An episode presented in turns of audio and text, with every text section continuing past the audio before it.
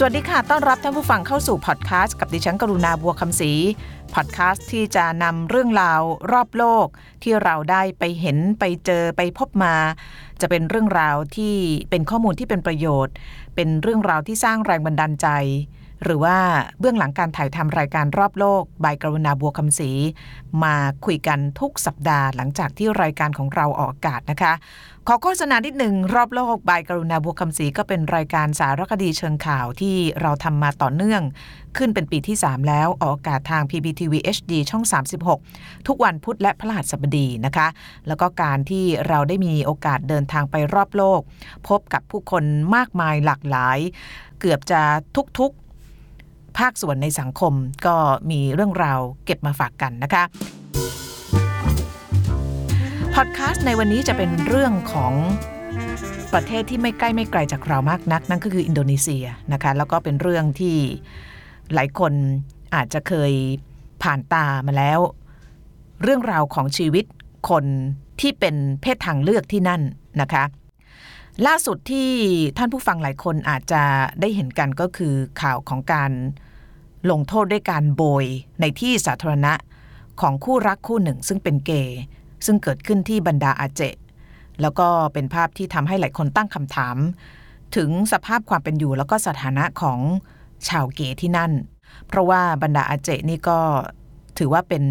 ส่วนหรือว่าภูมิภาคของอินโดนีเซียที่มีการบังคับใช้กฎหมายอิสลามอย่างเข้มงวดการเป็นเกย์หรือว่าเป็นคนรักเพศเดียวกันเป็นเรื่องที่ผิดกฎหมายอิสลามแล้วก็สิ่งที่ทำให้คนรู้สึกสะท้อนใจก็คือการที่มีการโบยหรือว่าลงโทษต่อหน้าสาธารณชนมีการปรบไม้ปรบมือแล้วก็มีการถ่ายคลิปวิดีโอมีการประณามกันในที่สาธารณะนะคะก็เป็นเรื่องที่ทำให้ตัวเราเองแล้วก็ทีมงานของเรามีการตั้งคำถามถึงสภาพโดยทั่วไปของคนที่ต้องเป็นเพศทางเลือกที่นั่นว่าเขาอยู่กันยังไงนะคะมีโอกาสไปอินโดนีเซียคุณการกรรักธรรมไปที่นั่นยังก็อยู่ที่นั่นค่ะแต่ว่าไม่ได้ไปทำเรื่องนี้นะคะก็ให้คุณการกรไปทำคนที่พลาดการดูออกอากาศเมื่อคืนนี้ก็ติดตามได้ทาง YouTube แต่ว่าในพอดคาสต์ของเราในวันนี้เราจะพยายามสรุปเรื่องราวให้ฟังนะคะว่าสถานะของคนข้ามเพศที่นั่นเป็นยังไงบ้างนะคะเอาเรื่องกฎหมายก่อนกฎหมายของอินโดนีเซียเนี่ยไม่ได้บัญญัติห้ามพฤติกรรมรักเพศเดียวกันแต่ว่าในบางพื้นที่ซึ่งมีกลุ่มมุสลิมสายอนุรักษ์นิยมบังคับใช้กฎหมายอิสลามอย่างเคร่งครัดอย่างเช่นอาเจเนี่ยพฤติกรรมรักเพศเดียวกันถือเป็นสิ่งต้องห้ามอย่างเด็ดขาดใครที่ปฏิบัติหรือว่าใครที่พบว่าเป็นคนรักเพศเดียวกันก็จะถูกลงโทษต่อหน้าฝูงชนแต่ว่าในพื้นที่อื่นๆของอินโดนีเซียไม่ค่อยได้มีการบังคับใช้กฎหมายอิสลามอย่างเคร่งครัดหรือว่าในจาการ์ตาเนี่ยก็อาจจะเห็นน้อยมากที่นั่นเนี่ยถึงแม้จะไม่มีการใช้กฎหมายอิสลามอย่างเคร่งครัดแต่ว่ามีแนวโน้มนะคะว่าทุกวันนี้เนี่ยทางเจ้าหน้าที่ทางการแล้วก็ทางสังคมโดยรวมแล้วเนี่ยจะไม่ค่อยยอมรับหรืออาจจะหันมาต่อต้านกลุ่มคนรักเพศเดียวกันแล้วก็กลุ่มคนที่มีความหลากหลายทางเพศมากขึ้นในช่วงปีที่ผ่านมานะคะโดยใช้ความคลุมเครือในการตีความตัวบทกฎหมายอย่างเช่นมีเหตุการณ์เหตุการณ์หนึ่งเกิดขึ้น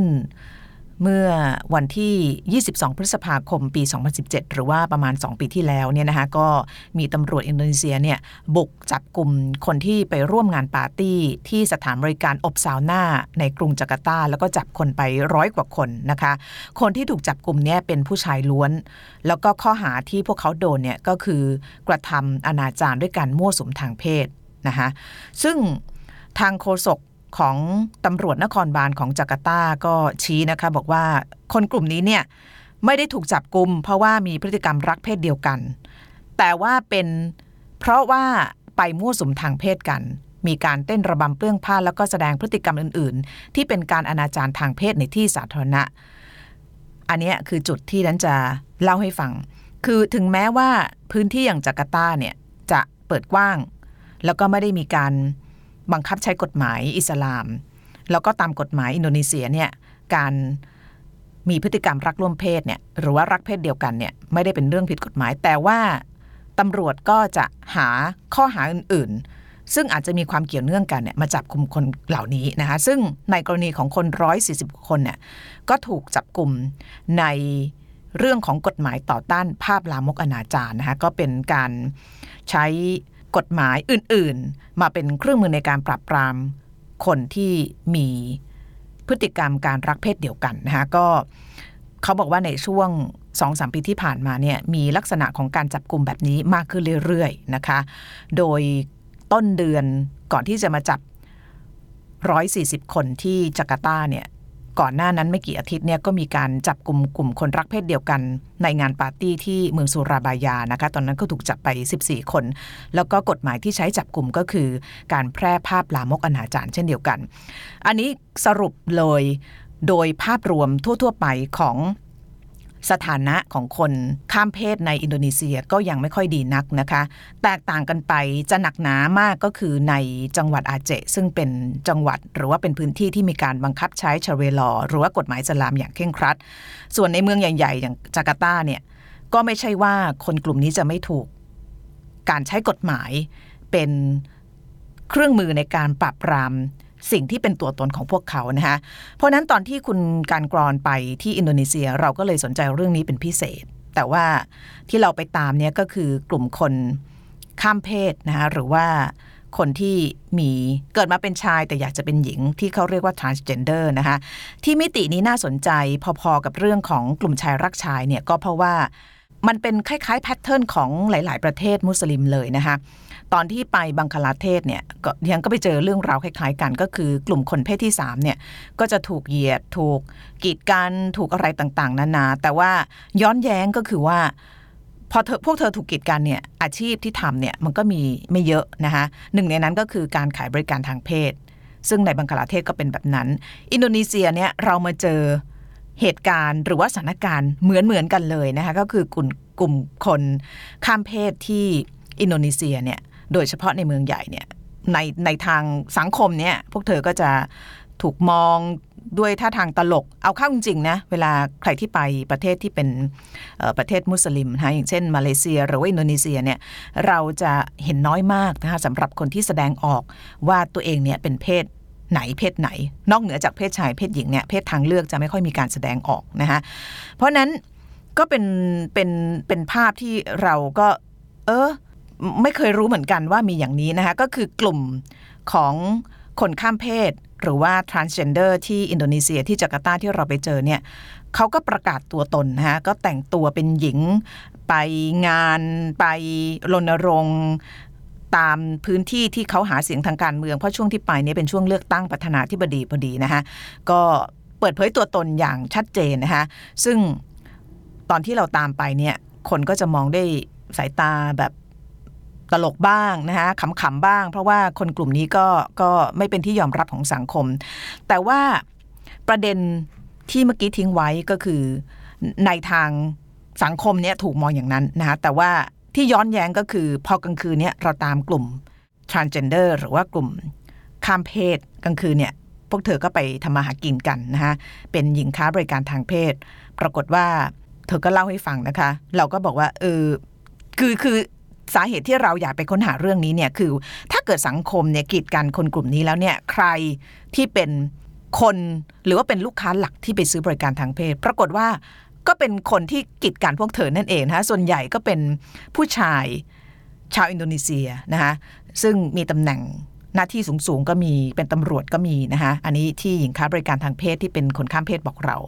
นอกเหนือจากนั้นก็จะมีบรรดานักท่องเที่ยวโดยเฉพาะที่มาจากประเทศอาหรับย้อนแย้งไหมอันนี้มันย้อนแย้งมากแล้วก็การทำมาหากินของพวกเธอเนี่ยก็อยู่ในมุมมืดจริงๆนะคะแล้วก็เป็นมุมมืดที่ทำกันมาแบบสิบยี่สิบปีแล้วนะคะเพราะฉะนั้นถามว่าในสังคมมุสลิมเนี่ยมีเรื่องแบบนี้อยู่หรือเปล่ามีนะคะแต่ว่าก็ถูกฝังไว้นะคะแล้วก็เรียกว่าย้อนแย้งแล้วกันนะนะสังคมโดยเฉพาะตำรวจอะไรเงี้ยก็ไปทลายการปาร์ตี้ของเกย์ของอะไรก็ตามแต่ว่าอีกทางหนึ่งก็มาเที่ยวแล้วก็มาใช้บริการทางเพศของหญิงข้ามเพศนะคะคือในส่วนของ transgender หรือว่าหญิงข้ามเพศเนี่ยนะคะจริงๆแล้วมีมิติอื่นที่น่าสนใจอีกมากนะคะเพราะว่า อย่างที่บอกไปเมื่อสักครู่เนี่ยก็คือพอเป็นกลุ่มที่ถูกกีดกันนะก็คล้ายๆกับเกย์แต่ว่าเราไม่ได้ไปเจาะเรื่องเกย์แต่ว่าทรานส์เจนเดอร์เนี่ยถูกกีดกันแล้วก็ไม่ค่อยได้มีโอกาสได้รับการศึกษาเท่าไหร่นะเพราะว่ากีดกันนี้เริ่มตั้งแต่ครอบครัวนะคะถ้าเกิดคุณเป็นหญิงข้ามเพศที่นั่นเนี่ยครอบครัวเนี่ยมักจะถูกคือมองด้วยสายตาแปลกๆเพราะนั้นจำนวนมากก็จะตัดขาดพวกเธอออกจากครอบครัวนะคะไม่ยอมรับเลยแล้วก็หญิงข้ามเพศส่วนใหญ่เนี่ยก็จะมาอยู่อาศัยรวมกันหรือไม่ก็หนีเข้ามาในเมืองใหญ่นะคะ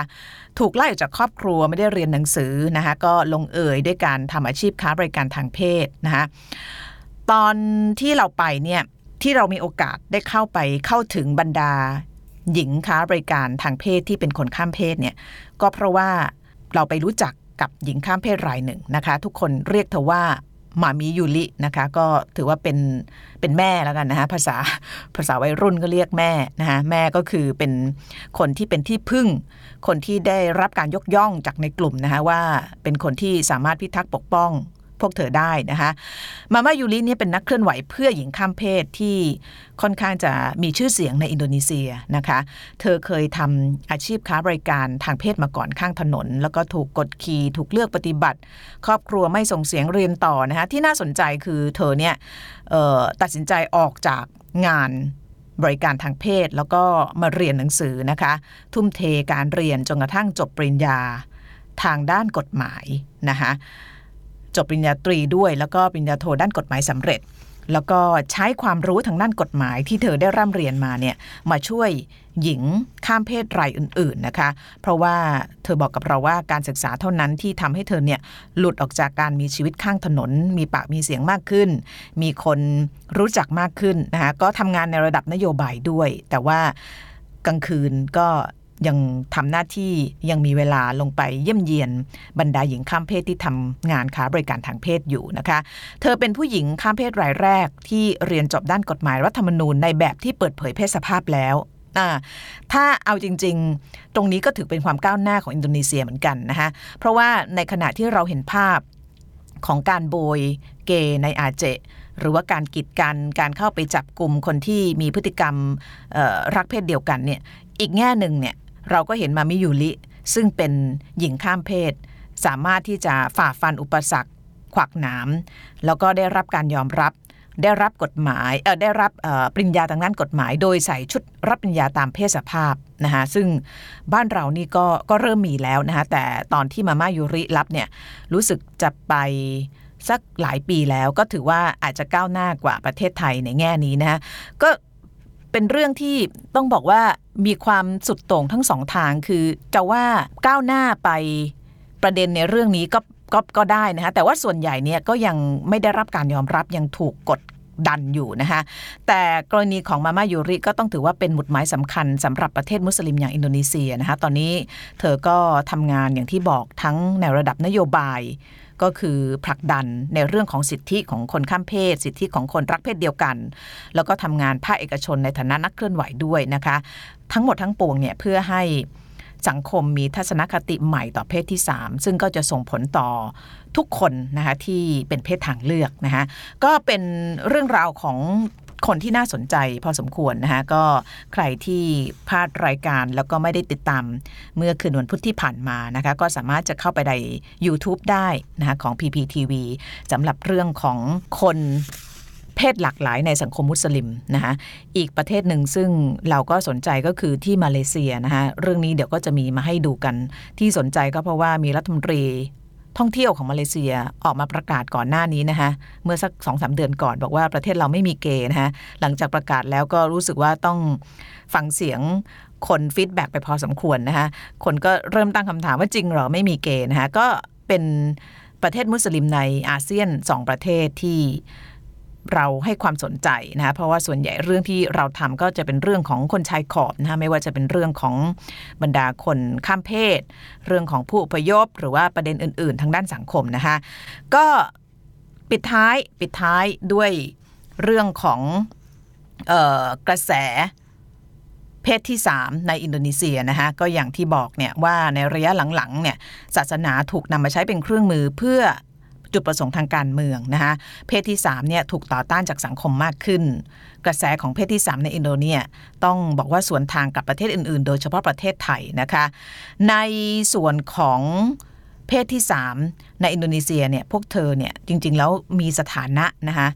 คล้ายๆกับที่บังคลาเทศนะเพราะว่ามีสถานะในเชิงสัญลักษณ์พวกเธอถูกเรียกว่าวาริอะนะคะอาชีพก็จะเป็นช่างแต่งหน้าช่างทำผมหรือไม่ก็คนค้าบริการทางเพศจริงๆก็อยู่คู่สังคมมานานแล้วนะคะแล้วก็มีบทบาทในเรื่องของพิธีกรรมในเรื่องของความเชื่อนะคะแต่พอมาในโลกปัจจุบันเนี่ยพวกเธอก็ถูกมองไปอีกแบบหนึ่งนะคะแล้วก็ต้องอยู่ในสังคมในสถานะของชนชั้นเรียกว่าชนชั้นที่ถูกกีดกันนะเป็นเป็นพลเมืองชั้นสองก็ว่าได้นะคะแต่ว่าก็ยังมีโอกาสสำหรับพวกเธอในการที่จะขึ้นมานะคะยกตัวอย่างอย่างเช่นมามิยูรินะคะก็อยากให้ดูนะคะน่ารักพอสมควรสำหรับเรื่องนี้เอาละค่ะลาไปก่อนนะคะสำหรับพอดคาสต์ในวันนี้ติดตามรายการของเราได้ทุกวันพุธและพฤหัสบดีในรอบโลกกับกรุณาบัวคำศรีทาง พี พี ที วี เอช ดี ช่องสามสิบหกนะคะหลากหลายเรื่องราวจากทั่วโลกแล้วก็ถ้าพลาดก็ติดตามได้ทาง YouTube แล้วก็ติดตามทางพอดคาสต์ในวันต่อมาสำหรับวันนี้สวัสดีค่ะ